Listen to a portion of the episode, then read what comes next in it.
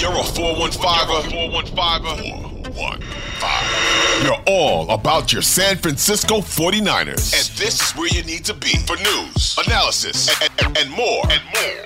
Welcome to the 415, hosted by Evan Gidding and Mark Grandi.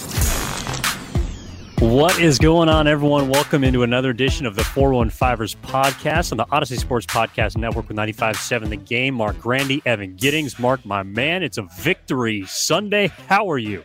I'm doing well, Evan. Uh, as those of us watching on YouTube, myself included, can uh, see your backdrop at Levi's Stadium. Uh, what was uh, the environment like out there at Levi's in Santa Clara for this uh, win for the 49ers? It was pretty damn cool. I will say it started on a bit of an uphill climb because apparently, according to those in the know, it was the worst parking situation and already a terrible parking situation at Levi's Stadium. I guess one of the entrances was shut down and uh, Oh, one of the causeways leading up to. I think it was the north side coming in from from the 101 was was sort of shut off and I, I don't know. I, Mark, I didn't end up getting into the press area. I simply just uh, parked about a mile and a half away and walked. And I feel like the amount of time I spent walking would have been doubled if I'd spent in the car just sitting there. So the pregame was a little bit tough, but then there was a lot of stars, a lot of obviously red and gold in the parking lot, and it was it was a raucous environment. It felt like playoff football. And even though you look up at halftime, there's not a whole lot of points on the board. Uh, people were equally as into it in both the first 30 and the final 30, and it felt like kind of that that physicality, that toughness was like permeate, permeating throughout the the stadium. Everyone was waiting for someone to do something, and finally, the the 49ers, in my opinion, won the the war of attrition today. So it was a great environment to watch some playoff football, and I was glad to be here. Yeah, sounded like a lot of fun. Uh, the crowd was into it. I mean, the Niners, Cowboys, obviously a big matchup. You don't need to tell Niner fans anything more than that. But kind of what you're talking about, war of attrition. It was a battle, waiting for the offenses to to wake up and do something. And I guess ultimately, uh, you know, you just have two really good defenses doing battle, and, and maybe this is what we should have been expecting from the jump. I think something that stands out to me, Evan, and, and we'll dive into all the specifics, but you think to last week against the Seahawks, the Niners offense puts up 41 points. They're rolling offensively. They won a game that way in the playoffs, and now they follow it up the very next week and they win, as you said, a war of attrition 19 to 12, the final score against a bitter rival and the Cowboys. And now the Niners have proven that they, they can win a game this way as well in the postseason. I think Niner fans and those that have watched a lot of Niner games this year, Evan, probably already knew that. But it is good to see it happen in the playoffs that they can win games in different ways. Now, clearly, things could have been a little bit smoother, better on offense, but you come out with the win on a day where your offense really wasn't all that efficient or all that effective, especially running the ball in the first half, and you come out with the win. That's a still a, a major positive. So there are things uh, to maybe be a little concerned of, concerned about or, or to make note of. But ultimately, they come away with the win, and they've proven to you that they can win games in, in different ways now. Yeah, and look, this is kind of something we talked about. Maybe not when Brock Purdy was taking over, but more so when Jimmy Garoppolo was the quarterback. Is can your defense win you a football game in the playoffs? Now I know it required 19 points from the offense to get the job done, but the defense today was absolutely fantastic. And I know the Cowboys had some opportunities. We're going to go through it as well as talk about the offense and some of its inefficiencies. Uh, uh, but the defense, to me, Mark, was the story of the game. I mean, Fred Warner was fantastic. Your boy Deommodore Lenoir had an interception. Shout out Oregon. And, Ducks. you know, th- there was a couple of, of plays that really turned the game on its head in favor of San Francisco, and it's because of the defense. And that is something I think we can come and have come to expect from this team. I mean, if you look at 19 points, that's the lowest offensive output by the 49ers since week 12, since the Hmm. New Orleans Saints held the 49ers to 13 points at home here at Levi's. And of course, Jimmy Garoppolo was the quarterback that day. And a lot of people, and myself included, had some concerns about can they capitalize? Can they, you know, figure out ways to win? Well, that's what they did today. And the defense was the reason against a Dallas Cowboys offense that is no joke. I know they lost Tony Pollard in the first half of this football game, who's a big part of their offense, but this is the number one red zone offense on the other side of the football field in Dallas. And they went one for three in the red zone today against the 49ers. That's a big reason why they won this football game and a big reason why they're moving on to Philadelphia is because despite maybe not having their best day offensively, and Brock Purdy certainly didn't, we'll get to him in a second, the defense stepped up when it had to. And like you said, Mark, got the job done. Yeah, I mean the defense they forced those those two turnovers. You mentioned the uh, Deommodore Lenoir interception. They had another one as well. It was the the Jimmy Ward deflect deflection of a pass intended for CeeDee Lamb down in the red zone. That was one of those red zone stops. Then bounced into the arms of Fred Warner. Uh, that was arguably one of the biggest plays of the games because not only yeah, did no it, it, it lead to a field goal for you before the half, but it basically took points off the board for the Dallas Cowboys. That was a huge momentum shifter. Uh, I wanted to go back to something you mentioned Tony Pollard's injury. That had a, a gigantic impact on this game. He was giving the Cowboys chunks of yardage on the ground almost every time he touched the ball. Uh, you look at the numbers and the splits for the Cowboys, first half, the second half. They ran the ball decently in the first half, 55 yards in total. Um, there's a, a lot of frustration over how the Niners ran the ball in that first half, 27 yards.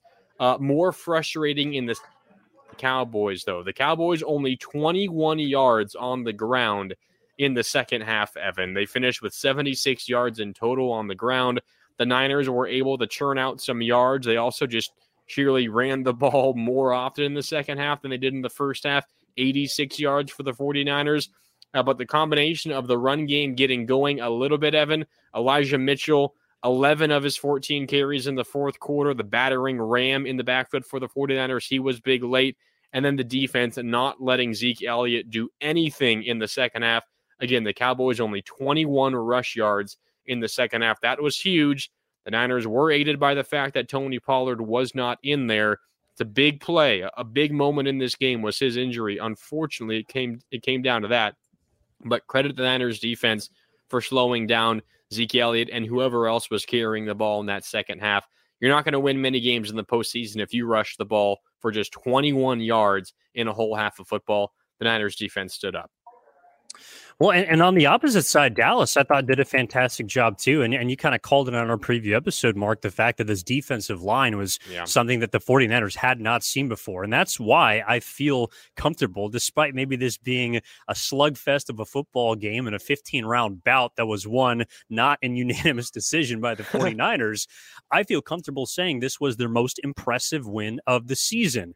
Hmm. And they kind of needed it I think, to get to the conference championship. And not just because of what was on the line. Obviously, your season's done if you lose, but because the 49ers had to overcome issues that we had not seen before. And we did not know if they were up to the task of correcting mid game. Like you said, they didn't run the football well in the first half, but Mark, they weren't good on first down at all in the first half. I just compiled a couple of numbers, and the one that stood out to me was the fact that on 13 first down plays in the first half, they averaged three and a half yards per play. So hmm. consistently, Brock Purdy was playing behind the sticks, second down, third down, and long. Meanwhile, Dallas did a pretty good job of moving the football and creating some third and shorts, even fourth and shorts. So they were much better on first down in the first half than San Francisco was, who recorrected things primarily through the air. This is a team that likes to run the football, but the 49ers of their 18 first downs today, 11 of them were via the pass, or at least of, of plays that were run or pass. So Brock Purdy was dynamite on third down, especially in the second half when they needed him to be. Even though you look up at some of his numbers and they were, you know, kind of mediocre, paltry compared to what he'd been putting up even though it was not a, a, runaway victory for the 49ers, this is the best team that they had played, in my opinion, by far this season. They beat them and did it in relatively dominant defensive fashion, that's a great sign for moving me moving forward and why I feel like it's the best win that they've had this year.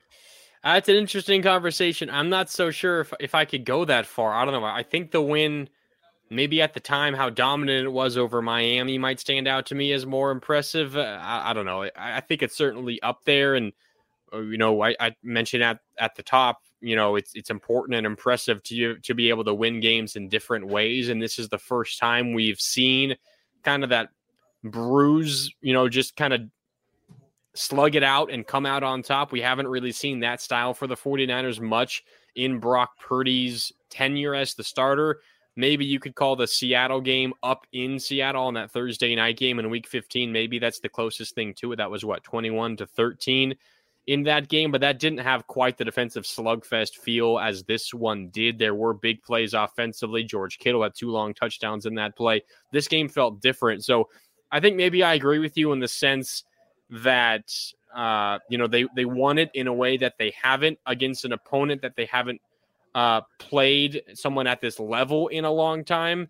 Uh, but I, I don't know. I'm, I'm, not sure I'd go so far as to say that it was the, most impressive win of the season. I think it's in the conversation.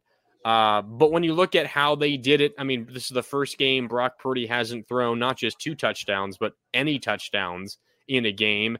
Uh, he didn't turn the ball over. That was big. The Niners win the turnover battle. That was obviously big. This episode is brought to you by Progressive Insurance. Whether you love true crime or comedy, celebrity interviews or news, you call the shots on what's in your podcast queue. And guess what? Now you can call them on your auto insurance too with the Name Your Price tool from Progressive.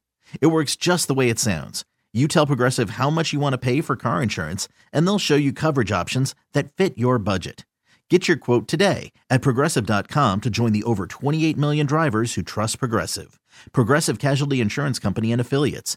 Price and coverage match limited by state law. Hiring for your small business? If you're not looking for professionals on LinkedIn, you're looking in the wrong place. That's like looking for your car keys in a fish tank.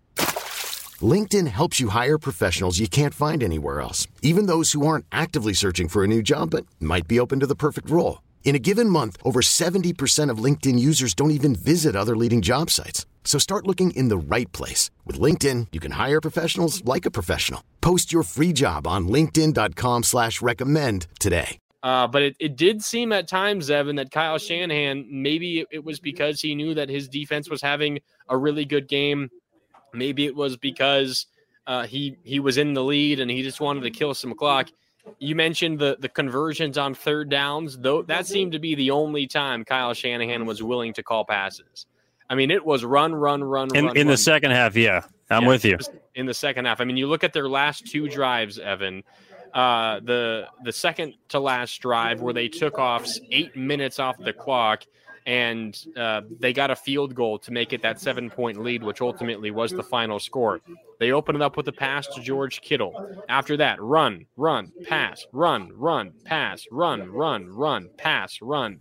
12 plays, three passes, nine runs. The next drive, where it was just the Elijah Mitchell battering ram drive, where they just were killing clock, pass to open up the drive, run, run, run, run, run, pass I mean, this was a team who was I don't know if scared to call the pass is the right word. There were obviously reasons to run the ball, but Kyle Shanahan was ultra conservative late in the game, and you can understand why they're trying to kill clock. They have a lead, uh, but you, for the first time in the Brock Purdy era, Evan, you kind of got the sense that Kyle Shanahan was a little worried about his team's passing offense. Yeah, I'm with you, and I don't think any drive. I mean, you mentioned the ones in the second half. I do want to mention the fact that they effectively had three drives in the second half because they go three and out to begin their first, and then they pretty much just methodically move clock with the type of attack that you're saying, which is on the ground, picking up third downs and they need to. Brock Purdy finding, you know, whether it's Brandon Aiyuk or Christian McCaffrey or Jauan Jennings, who made some big plays down the stretch. Um, he put the ball in his quarterback's hands when he needed to but not as much as we've seen when perhaps some people would like to. Yeah. Uh, but but back to that, the end of the first half to me is where you saw Kyle Shanahan show his cards as far as what type of um, confidence level he had in his offense. And he talked about it a little bit post game. The, the the play we're talking about, or the you know the, the drive that we're talking about, essentially, is they get the ball back with 115 and that's right after the Tony Pollard injury. Fred Warner gets the pick off the Jimmy Ward deflection. Fantastic play. And they essentially run the ball twice. It looks like they're trying to run clock at the tail end of this first half. And they take about I want to say 30 seconds off the clock with with one play, and then they end up you know having to to throw. They ended up hitting Jauan Jennings for 16 yards over the middle with 12 seconds left. So Brock Purdy was dynamite on that play, and I think bailed out Kyle Shanahan from a lot of criticism from the way that he handled that final drive of the first half. But but he talked about it after the game, Mark, and just listening to him. I may not agree with it, but in his mind, I can see how it makes sense because his idea is Dallas with 115 left has two timeouts. They also get the ball back on the other side of the intermission. So his ideology is do not let them have a final chance to score and trust that you know your run game or, or, your pass game is good enough to pick up yards to score a field goal. I know some people will like to see them get aggressive, but the way that the defense played in the first half, I I, I guess I can kind of see how you know again it's it's trusting what has gotten you to this point, what's been dominant, which is your number one defense, and um, you know being okay with with a nine or a six six p- potential game at that point because they didn't have the field goal, but Kyle Shanahan, I think, ended up not on purpose, but he ended up managing that situation about as great as you can because Dallas had no time left after Robbie Gould hits the field goal to put you up by three. Um, so it, it, was an interesting sort of sequence there towards the tail end of the first half. I, I, don't know what you thought about it. I didn't agree with it in the moment. Uh, and Kyle Shanahan actually said that if they didn't get those points, like he could hear the fans screaming at him. He knew that they'd be coming down his road. But at the end of the day, he got the three points. And whether you want to say he got bailed out or not is on you. Well, I hate to break it to you, Kyle, but fans are yelling at you regardless of if you got the points or not. I mean, you were a second away from not getting the points because Brock Purdy held on to the ball. Well, that's not on him. That's, that's not, not, on him. him. But you got a rookie quarterback in a playoff game. I mean, I give yourself a couple seconds leeway, and I, I, know that Brock Purdy held on to it for a little. And you, you're the head coach. I, I don't know. I mean, they they almost didn't get the points. He, I, he did let him know, and he did. Uh, that was kind of a funny. that was a funny interaction too. After the game, you know, someone asked him, "Hey, did like were you screaming at Purdy? You know, through your through your play sheet or whatever? You know?" And he goes, "No, I never scream." oh, Kyle. Sure, we believe you. Uh, yeah, but, there, there's a lot of smiles post game. I want to make sure it was it wasn't combative or you know oh, confrontational yeah. at all.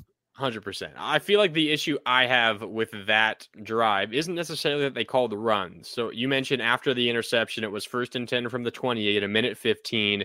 Deebo Samuel up the middle for eight yards, then McCaffrey for a yard. That play to McCaffrey, the, the one yard gain, uh, started with about 56 seconds left on the clock. The one yard run should take what, four seconds max?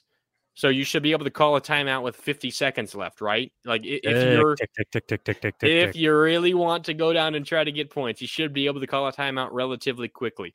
45 seconds left. That is even that is, you know, you're, you're letting too much time go off the clock. They call the timeout with 30 or they they pardon me, they didn't call yeah, they call the timeout with 30 yeah, seconds left. Yeah, yeah. With 30 seconds left. They let an extra 20 seconds roll off the clock before calling a timeout. And I get it, what you said and what Shanahan said. That was a third and one. If they don't convert there, they punt back to Dallas. Dallas has what, 20 seconds left. They can't do much. Whatever. Probably the half's over. But it's a third and one. You're converting that whether or not you want to go down and get points or not, you're converting that. So why don't you call a timeout earlier? Maybe you break one on third and one. Even if you're not trying to score, something can change. Give yourself enough time to go down and score. I don't know. I- am not a fan of how conservative that was at the halftime break. If you have a lead, if you're already up seven, if you're up 10, and you just want to make sure that the momentum doesn't totally change before halftime, okay, maybe I can understand it but in a tie game where your offense is just searching for some rhythm, I don't know. I feel like you should go down and try to score, at least be a little bit more aggressive than that. Now, with that said, they still did get down and got into field goal range, but who knows what they would have been able to do if they had those extra 20 seconds back. Perhaps they they find a streaking George middle or uh, George Kittle over the middle. Who knows? Um, so I just wish there was a little bit more urgency from Shanahan in trying to score late in halves because it, it's kind of been a recurring theme. This is kind of the first time we've seen it pop up with Brock Purdy. And I don't know how you felt up in the press box at, at Levi's, Evan, but me watching at home, I kind of felt like I was transported back into the Jimmy Garoppolo era. That is kind of what this felt like. Kyle Shanahan not totally trusting his quarterback. That's a good point, and, and something that hopefully won't have to see for the rest of the playoffs, but something tells me might rear its ugly head at some point. Uh, this is the 415ers podcast brought to you by the Odyssey Sports Podcast Network with 95.7 The Game. Mark, Grandi, Evan Giddings. Feel free to download, rate, and subscribe wherever you get your podcast from. Um, well, let, let's maybe talk about one of the reasons why he didn't choose to go for it immediately, chose to run 20 seconds off the clock. Maybe it was the fact that uh, his quarterback did not perform as well as we've seen. And there's been such a high bar set by Brock Purdy throughout this year. But 19 of 29, 214, no scores. Most importantly today, Mark, no turnovers yet again for Brock Purdy. What did you make of his performance? And now being the third rookie quarterback to have won two playoff games in his first postseason trip, the others being Mark Sanchez in 2009 with the Jets and Joe Flacco in 2008 with the Ravens. Just an elite group that he joined right there. Wow, great things, literally great things in store. Quite elite. great things in store for Brock Purdy. There, there's one the, Super Bowl in that group. Yeah, there's there's there's one Super Bowl. Um, I don't know, Brock Purdy. It it was a little uneven at times, but I give him the benefit of the doubt because for much of that first half, he was being harassed endlessly. Uh, sacked a couple of times uh, in this game uh, maybe took a little bit too long to get some balls out. It, it, I don't know. Watching, you know, at home on my television, a little more difficult. You probably have a better sense of this than I do. Normally, when the Niners, you know, go into their play action, there are openings down the field. They would run their play action fakes in the first half. Evan Purdy would be looking, didn't see anyone, and and ultimately would try to dance around, take a sack, throw it away, run, try to get a yard or two it seemed to me like he was a little hesitant to take chances, which you can understand in a game like this. Uh, a turnover here or there can be the difference in this game.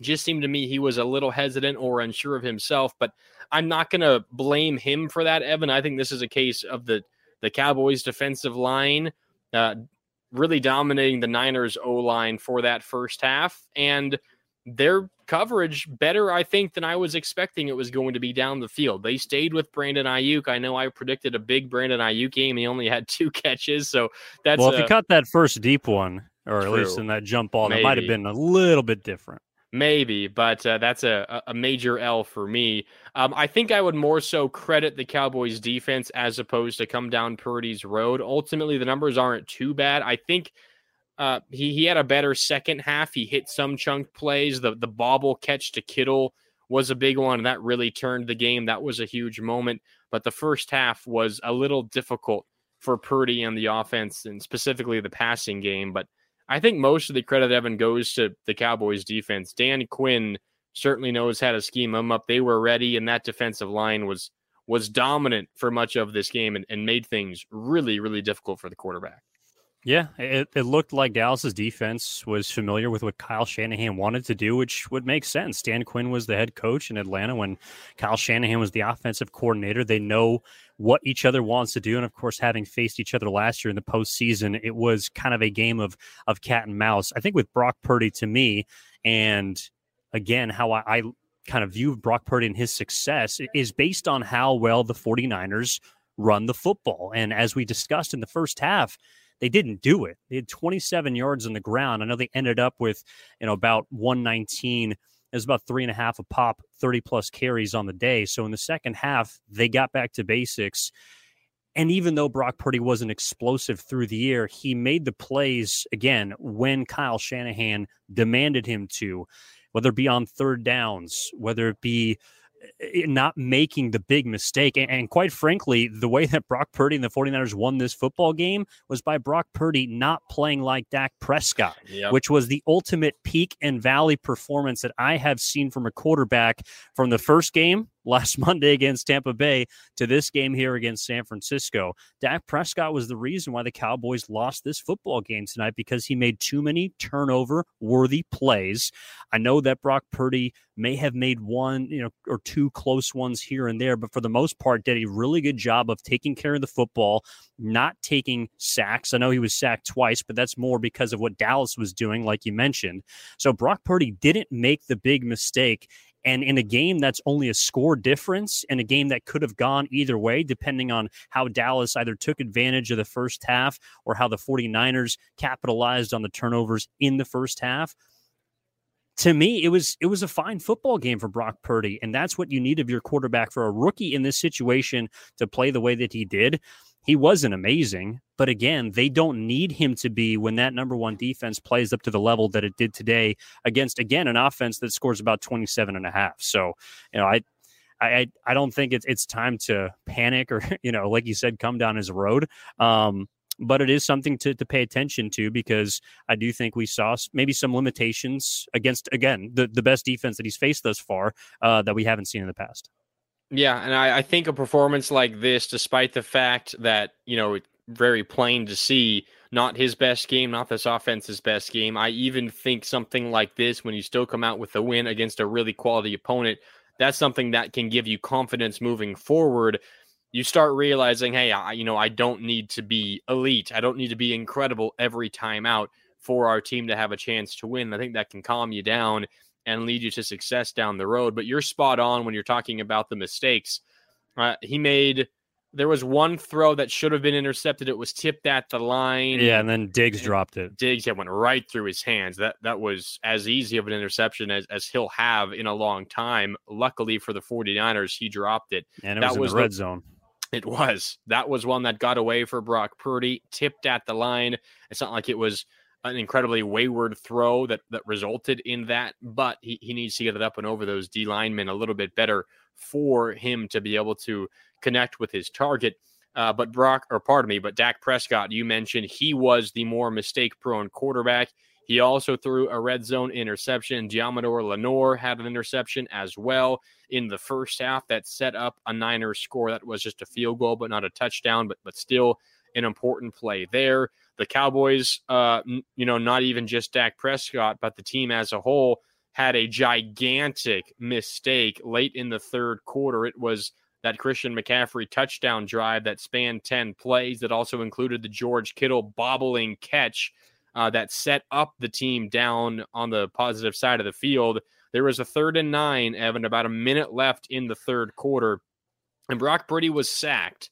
Uh, but there was a defensive hold on George Kittle as he was running his route before Brock Purdy was sacked. And Brock Purdy admitted in the postgame saying, I was looking for Kittle on that play. So maybe if there wasn't a defensive holding there, maybe he does complete a pass to Kittle. It's the first down, maybe a touchdown. Who knows?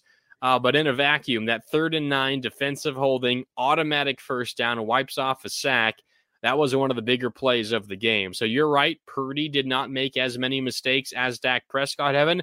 That's a big reason why the 49ers won, but also the Niners as a team made fewer mistakes than Dallas as a team. The one big mistake that jumps out for the 49ers was Ray Ray McCloud's fumble on a punt return that turned into three points by the Cowboys. Other than that, no other back-breaking mistakes for the 49ers in this game on either side of the ball on, on any three sides of the ball, you know, offense, defense, or special teams. But the Cowboys, I can count three the two interceptions from Dak Prescott and that defensive holding that extended the drive and turned it into seven points. The Niners just won, and, and that's a big reason they won the game.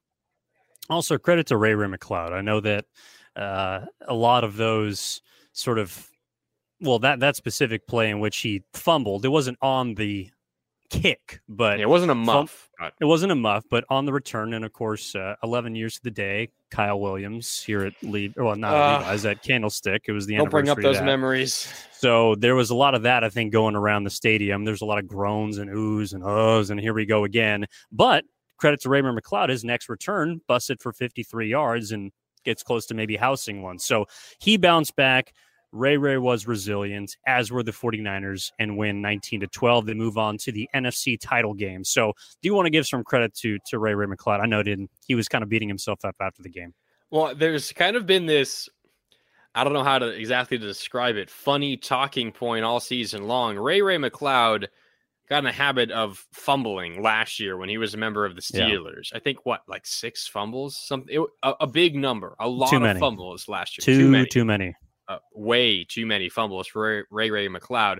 So you know the thought of Niner fans, and you've seen it a lot even from from media members covering the team on Twitter all year long, was oh, it's only a matter of time before Ray Ray, you know, fumbles. Like it's going to happen at some point, and it hadn't happened the entire regular season. Didn't happen in the wild card round.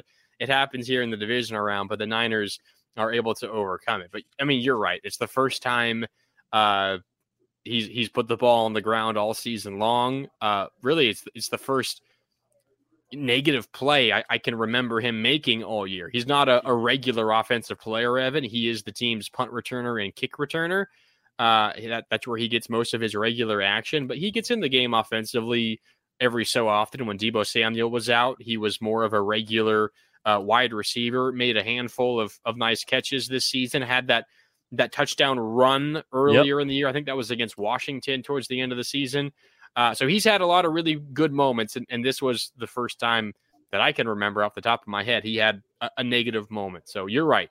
We got to give Ray Ray his credit. He's had a good season. Well, and also too, I mean, his team picked him up, and and that's another yeah. big characteristic of this group is being able to overcome those kind of mistakes. And you know, who knows if if those type of issues might hurt them in the future, perhaps next week against Philly, or hopefully even further on in the Super Bowl if they should make it as far. Um, but yeah, I know Kyle Shanahan mentioned that being a moment in which you can sort of grab the momentum back because obviously Dallas gets the ball in plus territory right inside the red zone. And we're talking about, again, a team that converts over 70% of the red zone trips into touchdowns. They only did that once today. And that was a big opportunity for San Francisco to stand tall defensively. And they did it. So they were up to the task and were able to help Ray McCloud, who then bounces back and helps the 49ers along to a victory. So, you know, that was a, a galvanizing moment for the group as well. Uh, this is the 415ers podcast brought to you by the Audacy Sports Podcast Network with 95.7 The Game. Mark Grandi. You can follow him on social at Mark Grandi, Mark with a C, Grandi with an I. I'm on social at egiddings10, at 415ers on all social media platforms. So, Mark, speaking of which, obviously, 49ers are moving on. Kyle Shanahan is now six and two in his three trips to the postseason, two wins in each of his first three trips to the playoffs. Uh, funny note I saw is he passes Jim Harbaugh for postseason victories as a 49ers head coach. Uh. Um, but they're back in the conference title game. And I did tell you to book it, to lock it up. They're making the conference championship. So it is going to be at noon next Sunday in Philadelphia. What are your first thoughts first from hearing that the Niners are in their third conference title game in the last four years, but also the fact that they got to go to where the one seed plays in the city of brotherly love. Um, I think before I get to, to this matchup, Evan, I need to give Kyle Shanahan some credit. I, I know we just got done talking a little bit ago about how I wish he was a little more, mm, I don't know, aggressive late mm-hmm. in the mm-hmm. first half. Uh, I was a little upset with some of the play calling. Furious. All all that aside, can we take a moment to just think about how the narrative around Kyle Shanahan has changed? Do you remember a year ago, Evan, more than a year ago, let's say 13 months in December, when it was still up in the air if the Niners would make the playoffs towards the end of last regular season? Kyle Shanahan was in danger of only making the playoffs one time in his first five years at the helm of the 49ers. And there was legitimate talk about how the Niners would think about firing him if he failed to make the playoffs last year. That was legitimate conversation across the board, nationally. That was part of the conversation. What do the Niners do if they miss the playoffs again? Kyle Shanahan, one playoff appearance in five seasons. What happens now? Of course, as everyone knows the story, they made the postseason a miraculous Week 18 win on the road against the Rams. They beat the Cowboys on the road. They beat the Packers on the road. They barely lose to the Rams in the NFC title game. They fall just short of the Super Bowl, but a fantastic season for the 49ers. Now you fast forward another year later, the Niners are back in the NFC title game. And when Shanahan was in danger of one postseason appearance in five years, suddenly he has three NFC championship game appearances in his last four seasons. The narrative has shifted around Kyle Shanahan. Not only should he be here for as long as he wants to be here, Evan, he is the best coach in the NFL and has the success to prove it. He has been incredible for the 49ers. And the fact that there was ever any conversation about him potentially being on a hot seat, him potentially being fired, is absurd. The, the heights that he has brought this franchise to in his six years, no one else would be able to have the same success at the helm of the 49ers. He has been incredible, and he's finally getting the consistent results to prove it. Wow. I feel like should be a mic drop right there, Mark. That was that was about as animated as we've seen you all year. no, I, I think I, he deserves it. I mean, three NFC. I, I know, you know, Andy Reid and the Chiefs have been to five straight NFC championship games. Okay, give Kyle Shanahan Patrick Mahomes and see what the hell happens. The same exact thing would happen. No other coach in the NFL, Evan, is going to three NFC title games in a four year span with Jimmy freaking Garoppolo and Brock Purdy as their quarterbacks. Put some respect on Kyle Shanahan's name. No, I, I I do respect the man. In fact, I have grown to appreciate him over the course of this season more so than I have in any of his years because of the adversity that he's overcome. Uh, I will say that with a top five defense, and this year number one, and which has been outside of injuries, top five the entirety of the time that he has been in San Francisco, I don't think it's crazy to think that there are maybe not a ridiculous amount, but perhaps a few head coaches that could have gotten to a title game. And I'm sure there might be some fans out there that would tell you that there are a few other head coaches that might have won one of those title games or perhaps a Super Bowl. I don't want to make this about sitting Kyle Shanahan back because, again, I think he's been fantastic. he finally moved his regular season record above 500 this year.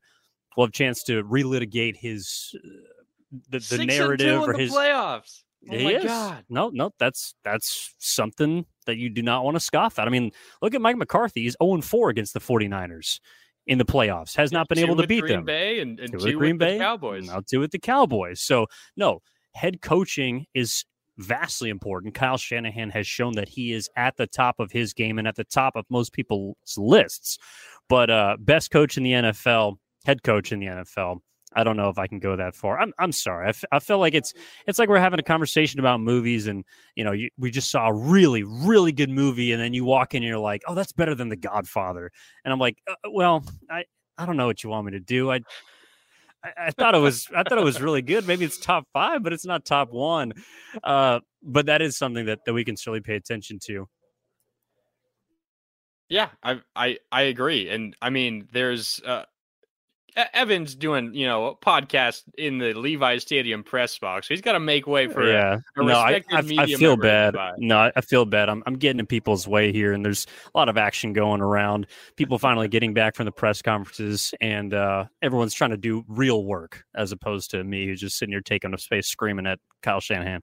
So sorry about that brief pause, but no, Mark, I, I look, I, I, see where you're coming from, and I do think this is a conversation we can have ad nauseum over the course of this summer. Uh, but I do want to give him credit. He is six and two in the playoffs. He's in his third conference title game in four years. That is nothing to scoff at, and I really hope that he's able to get over the hump this year because that would take him to newer heights uh, that very few head coaches have been in in his situation. Uh, but as far as the Eagles are concerned, they present a challenge, and I think we saw some of the areas that San Francisco is going to need to shore up today against Dallas if they want to beat Philadelphia, who basically cakewalked to the conference title game by shellacking New York in fashion that I'm not going to say I told you so, but uh, I kind of saw that one coming. The Eagles, Mark, are right now, I would say, the best team in the NFC. That does not mean that the 49ers cannot beat them in a single game, winner take all elimination. But what do you want to see from this week to next week if San Francisco has a chance to go on the road and steal it? Uh, they're going to have to be able to throw the ball a little bit better. Um, I, I, we talk a lot about the the Eagles defense and their defensive line is really good. Again, I mean they they're breaking records with the number of sacks that they're getting. Um, you look at some of the numbers. If I can just pull up the the stat here really quick, I know I do have it saved somewhere. Here it is: most sacks in a single season in NFL history, including in the postseason. The Eagles, the third most all time. The 84 Bears, the 85 Bears, number one and number two. Uh, the Eagles right there behind them with 75 total sacks. They passed the 1967 Raiders yesterday. Uh, recording this here Sunday night. They passed them on Saturday with that win over the the New York Giants. So that's still a, a, really really good defensive line. The Niners are going to have to protect Brock Purdy better. They're going to have to give him more time and they're going to have to be able to throw the ball a bit better if they want a chance to win this game. And we'll dive into all the specifics later on throughout the week. Uh, but if they're going to pass the ball better, that likely means they're going to have to run the ball better, specifically in the first half. You're going to need to see more from Christian McCaffrey. Uh, in the first half, more explosive plays, chunk plays, six, seven yards on the ground, uh, because you're not going to be able to to limit the uh, Eagles, Evan, to just 12 points. They will put up more than 12 points. If if Jalen Hurts is walking around on one leg, they'll still probably put up at least 18 points. They are that good offensively. Uh, the Dallas Cowboys have CeeDee Lamb. The the Eagles have two receivers who are as good, if not better, than CeeDee Lamb in AJ Brown and DeVonta Smith. They are difficult to handle. They have a three uh, headed monster at running back. You can also include Jalen Hurts in that. Dallas Goedert is one of the best pass catching tight ends in the league. The Niners are going to have to score more. They're going to have to be more efficient offensively, both in the pass game and the run game. I think that's the the one thing that stands out to me. Um, otherwise, I think the results from this weekend, Evan, just continue to reinforce how disgustingly overrated the Minnesota Vikings were because that, that, was your takeaway. the fact that the Giants go into Minneapolis uh, and beat the Vikings at mm-hmm. their own game, and then they follow it up and lose by 31 points to the Boy. Eagles. The Vikings just disgust me. Jesus. Well, then what do you think of the Buffalo Bills? Oh man, I mean, Joe I know Burrow they is, lost lost to a quality opponent, but Joe Burrow is special. He's just. I mean, they're pretty much crowned as the next three Super Bowl winners, the Buffalo Bills this offseason. I mean, I'm at a point where I wouldn't be surprised if Joe Burrow ever loses in the postseason. He's just as cool as any quarterback as I've ever seen in the playoffs, and he's in his third year. It's absolutely ridiculous. You know, Zac Taylor's five and one of the postseason. Mark, he's the best head coach in the NFL. No, just kidding. Just kidding. No, uh, what what what I do want to see corrected from this game, and yeah, we we kind of talked about the issues, but it, it, comes down to running the football. I know that they tried to force feed Christian McCaffrey early in that game. I think six of the first nine plays went to him through the run and the air. Um, but Dallas, to their credit, said we're not going to let 23 beat us today, and it took you know, down the stretch, a great effort from Brock, from Brock Purdy, a bit of a reset from the offense. And to me, it took a Herculean effort from George Kittle, who was a guy that I love watching play football because he has so much fun in the heat of battle, maybe more so than I see any player at least express that, you know, when they're making plays down the field on the sideline, blocking. Um, George Kittle is just, he, he's magnetic to watch, and, and he always seems to draw my eye, both when I'm watching him in person as well as on television. Mark, we're talking about the the first down plays for the 49ers. Like I said, three and a half yards on first down in that first half. George Kittle all five of his catches were on first down, and four hmm. of which were explosive. Those were drives that the 49ers didn't always and completely turn into points, but three out of the four, I believe, led to either field goals or the one touchdown. And George Kittle, to me, is is that guy that when if Christian McCaffrey has been focused upon. Deebo Samuel perhaps is not able to get open. Brandon Aiyuk was was blanketed very well by Dallas today, who got a lot of pressure with four. George Kittle can be that guy for Brock Purdy, who he seems to just gravitate towards whenever he's in trouble. And for him to, you know, have the highlight play, but you know, off the fingertips, off the fingertips, juggling and you know, dropping the dime in the middle of the the 50 yarder, that really excited and energized the crowd. Um, but to me, George Kittle was was fantastic today, and he and he was the go to option quite literally. When in the second half, I think three of his catches came for about 60 yards in the second half. When he was getting loose down the middle of the field, Dallas had no answer to cover him. And because they spent so much energy focusing on whether it be CMC or Elijah Mitchell or stopping that running game, um, Brock Purdy was allowed some openings, I thought, to get the ball to Kittle. And he was a big part of the offense and maybe the most impressive part of the aerial attack that Brock Purdy got into a rhythm with in the second half. Yeah, and Kittle's such a smart player that highlight play that you're talking about, it was kind of a, a broken play to begin with, the one where he bobbled it. Everyone was selling out to the right side to set up, I, I think it was a screen or, or a quick little hitch out to the right to Christian McCaffrey. I, I think it was McCaffrey. It might have been Deebo Samuel in the background. It was one of those one of those two that were rolling out to the right offensive line, George Kittle, uh, other receivers were setting up to block downfield on that right side of the field, but it was blown up by the Cowboys. And George Kittle, kind of sensing space, just turned and ran up field, and he was open, and and Brock Purdy found him. So not only is he, you know, physically able, and, and he can go up and make catches, and he's quick enough, and he has a rapport with Brock Purdy. He's also this smart and cerebral football player where he can read the field in front of him and he can find those openings on plays, maybe that are relatively unscripted. He can find the soft spot in zone defenses and he can get in the right spot. And, and we're getting to a point now, Evan, where Brock Purdy and George Kittle have that connection. It's been on display for a number of weeks now. So uh, if the Niners are to go into Philadelphia next week, uh, on Sunday, the 29th at noon Pacific time, 3 o'clock out in Philadelphia. And if they are able to go in and, and pull off what Vegas thinks would be a slight upset, George Kittle is going to have to have a big game because we talked about the run game, we talked about the pass game. This offense does not go without George Kittle having a good game, whether he's blocking or, or catching balls from Brock Purdy. He's got to be a factor. He was a factor in this one for the Niners over the Cowboys. Uh, they do not win if he's not as good as he was in a game where the, passing game, the passing game really struggled. Evan, he had 95 yards. Uh, he was the team's best weapon through the air, not even close. He had chunk play after chunk play, especially in the second half in a game where they could barely get anything going in the passing game. So, so Kittle was huge, and if the Niners are to get back to the Super Bowl, he's going to need to be huge again against Philadelphia. Yeah, no, I absolutely agree with you. There. I know we got a couple minutes left, Mark, and and that advantage that you're talking about, I saw, uh, according to Caesar Sportsbook, line set at two points in favor of Philly. So minus two uh, in favor of Philadelphia at home. So says on a neutral site, basically 49ers might be favored in that game.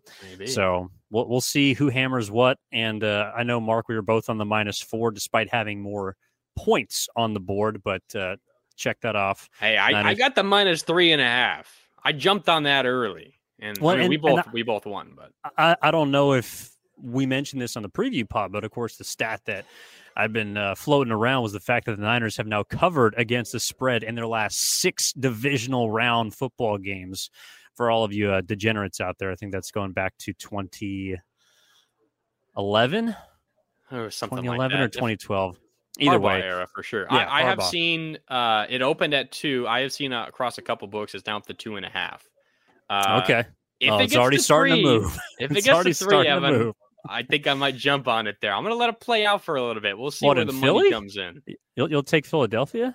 No, if it gets to Niners oh, plus three, I'll, mm. I'll, I'll hmm. take the Niners and the points. I think that's the getting up to three, getting to three and a half. Those are big half of points because you're you're field goal proof at that point. So we'll yeah, see how it how it plays out. Been dogs often this season, that's no, for sure. Uh, we'll have more to dig into on Wednesday's episode. And of course, the preview episode coming on Friday. Download, rate, subscribe wherever you get your podcasts. All right, Mark, game balls. Who you got? Ooh, I just got done talking about him. I think I got to give it to George Kittle. Uh, the mm. big uh, bobbling catch down the middle of the field late in the third quarter that ultimately set up the Niners' only touchdown drive of the game. Evan uh, McCaffrey plunged in from a couple of yards out. Uh, I, that was a gigantic turning point in this game. Uh, he was good again, five catches, 95 yards in a game where the offense did not have much going through the air. He was there when Brock Purdy needed him. I think he gets my game ball. I'd be hard pressed to find another game ball worthy performance on offense, Evan. I think George Kittle is probably the, the the guy to go to on the offensive side of the ball. Yeah, I'm with you on offense. Although Well, no, he's uh, he's not on offense. He's responsible for points. I do want to give a shout out to Robbie Gould, who knocked home four field goals today, was responsible for the most points of any member of the San Francisco 49ers. Sorry, I'm, I'm not stops, laughing because it's funny. time stops for no one except for Robbie Gould, 40 years old, and he's drilling 50 yard field goals in the playoffs like it's nothing. Yeah, and he was knocking them home from 55 in pregame, despite the wins being a lot more rough than they were during the game. And I think his postseason consecutive kicks are or field goals made are at 29. They're they're around 30. I'm not sure if it's above or below, but uh, he has been good as gold I mean, he's he's been absolutely fantastic in the postseason. So he gets a shout out. Uh, but my game ball has got to go to a member of the defense, and it's got to go to the guy who led the charge, in my opinion, the majority of the night, and that's Fred Warner. Uh, he's been the leader of this team the entire season on defense. Nine tackles to lead everyone. He obviously had the interception off the the tip play by Jimmy Ward. He had a tackle for loss, and he made what I thought was one of the bigger plays of the game when when Dallas in the second half was driving down the field. They hit CeeDee Lamb for the 41 yarder up the sideline, which turned out to be the biggest offensive play of the game for either side. And then they go right back to Lamb on a third down later in that drive. Fred Warner's the one covering him up the middle and does a great job of not putting his hands on him.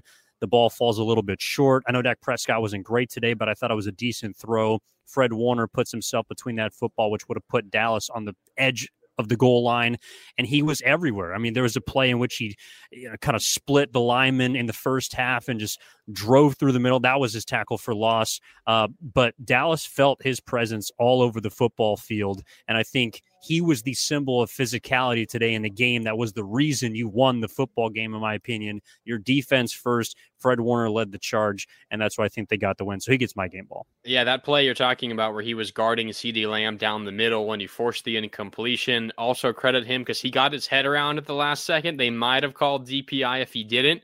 So a heady play by a linebacker, a play that not many defensive backs make, but a linebacker made it. Um, and you know, if you were to go through every linebacker, Evan, in the NFL that could stick with CeeDee Lamb and then get his head around and force an incompletion on a play and on a throw like that, the only one that could do it, I think, is is Fred Warner. There's no other linebacker in the NFL who can do what he did on that play. And then you mentioned that tackle for loss where he split through the offensive line and kind of a spear tackle of Tony Pollard with his hand as he's falling down to the ground. He mm-hmm. he can beat you in so many different ways. So good pick. Fred Warner yeah, certainly I, deserving of a game ball. I, I, know we're talking about the best ofs across this episode. I don't know if he's the best middle linebacker in the league. He is damn close. If you want to make a case for someone else, I'll hear you out. But he's absolutely the most versatile linebacker that I have seen in the NFL this year. And maybe that makes him the best. Maybe it doesn't, but he is high on that list because of everything that you just mentioned. So definitely shout out to uh, to Fred Warner, also great leader for this football team. Uh, but that's all the time we got, Mark, here in this episode of the 415 podcast. I appreciate you, man. And I'm looking forward to Wednesday. We got a lot to talk about. Conference championship week. We got an awful lot to get into, Evan. Should be a really fun week. Wednesday, we'll uh, dive more into the matchup, what it means. And then, of course, on Friday, we'll break down every angle of this game, get you ready for Sunday in Philadelphia. Noon kickoff out here on the West Coast, three o'clock in Philadelphia. It is the first game of championship week. Uh, the rematch from last year, Kansas City Cincinnati, is the prime time game. So we'll know whether the Niners are in the Super Bowl, and you'll be watching your future opponent potentially uh, coming up on Sunday. But it should be a lot of fun. Looking forward to it, Evan. Yeah, no doubt. 49ers beat the Cowboys here at Levi's Stadium 1912. Uh, for Mark, I'll be signing out from Levi's Stadium. Looking forward to Wednesday's episode and Friday's episode. One more week of football, at least for the 49ers. We hope that it's a couple more, uh, but this was certainly a fun one here today as they beat the Cowboys to move on to the title game. So that does it all for the 415ers here. Appreciate you tuning in to the 415ers podcast on the Audacy Sports Podcast Network. We'll talk to you next time.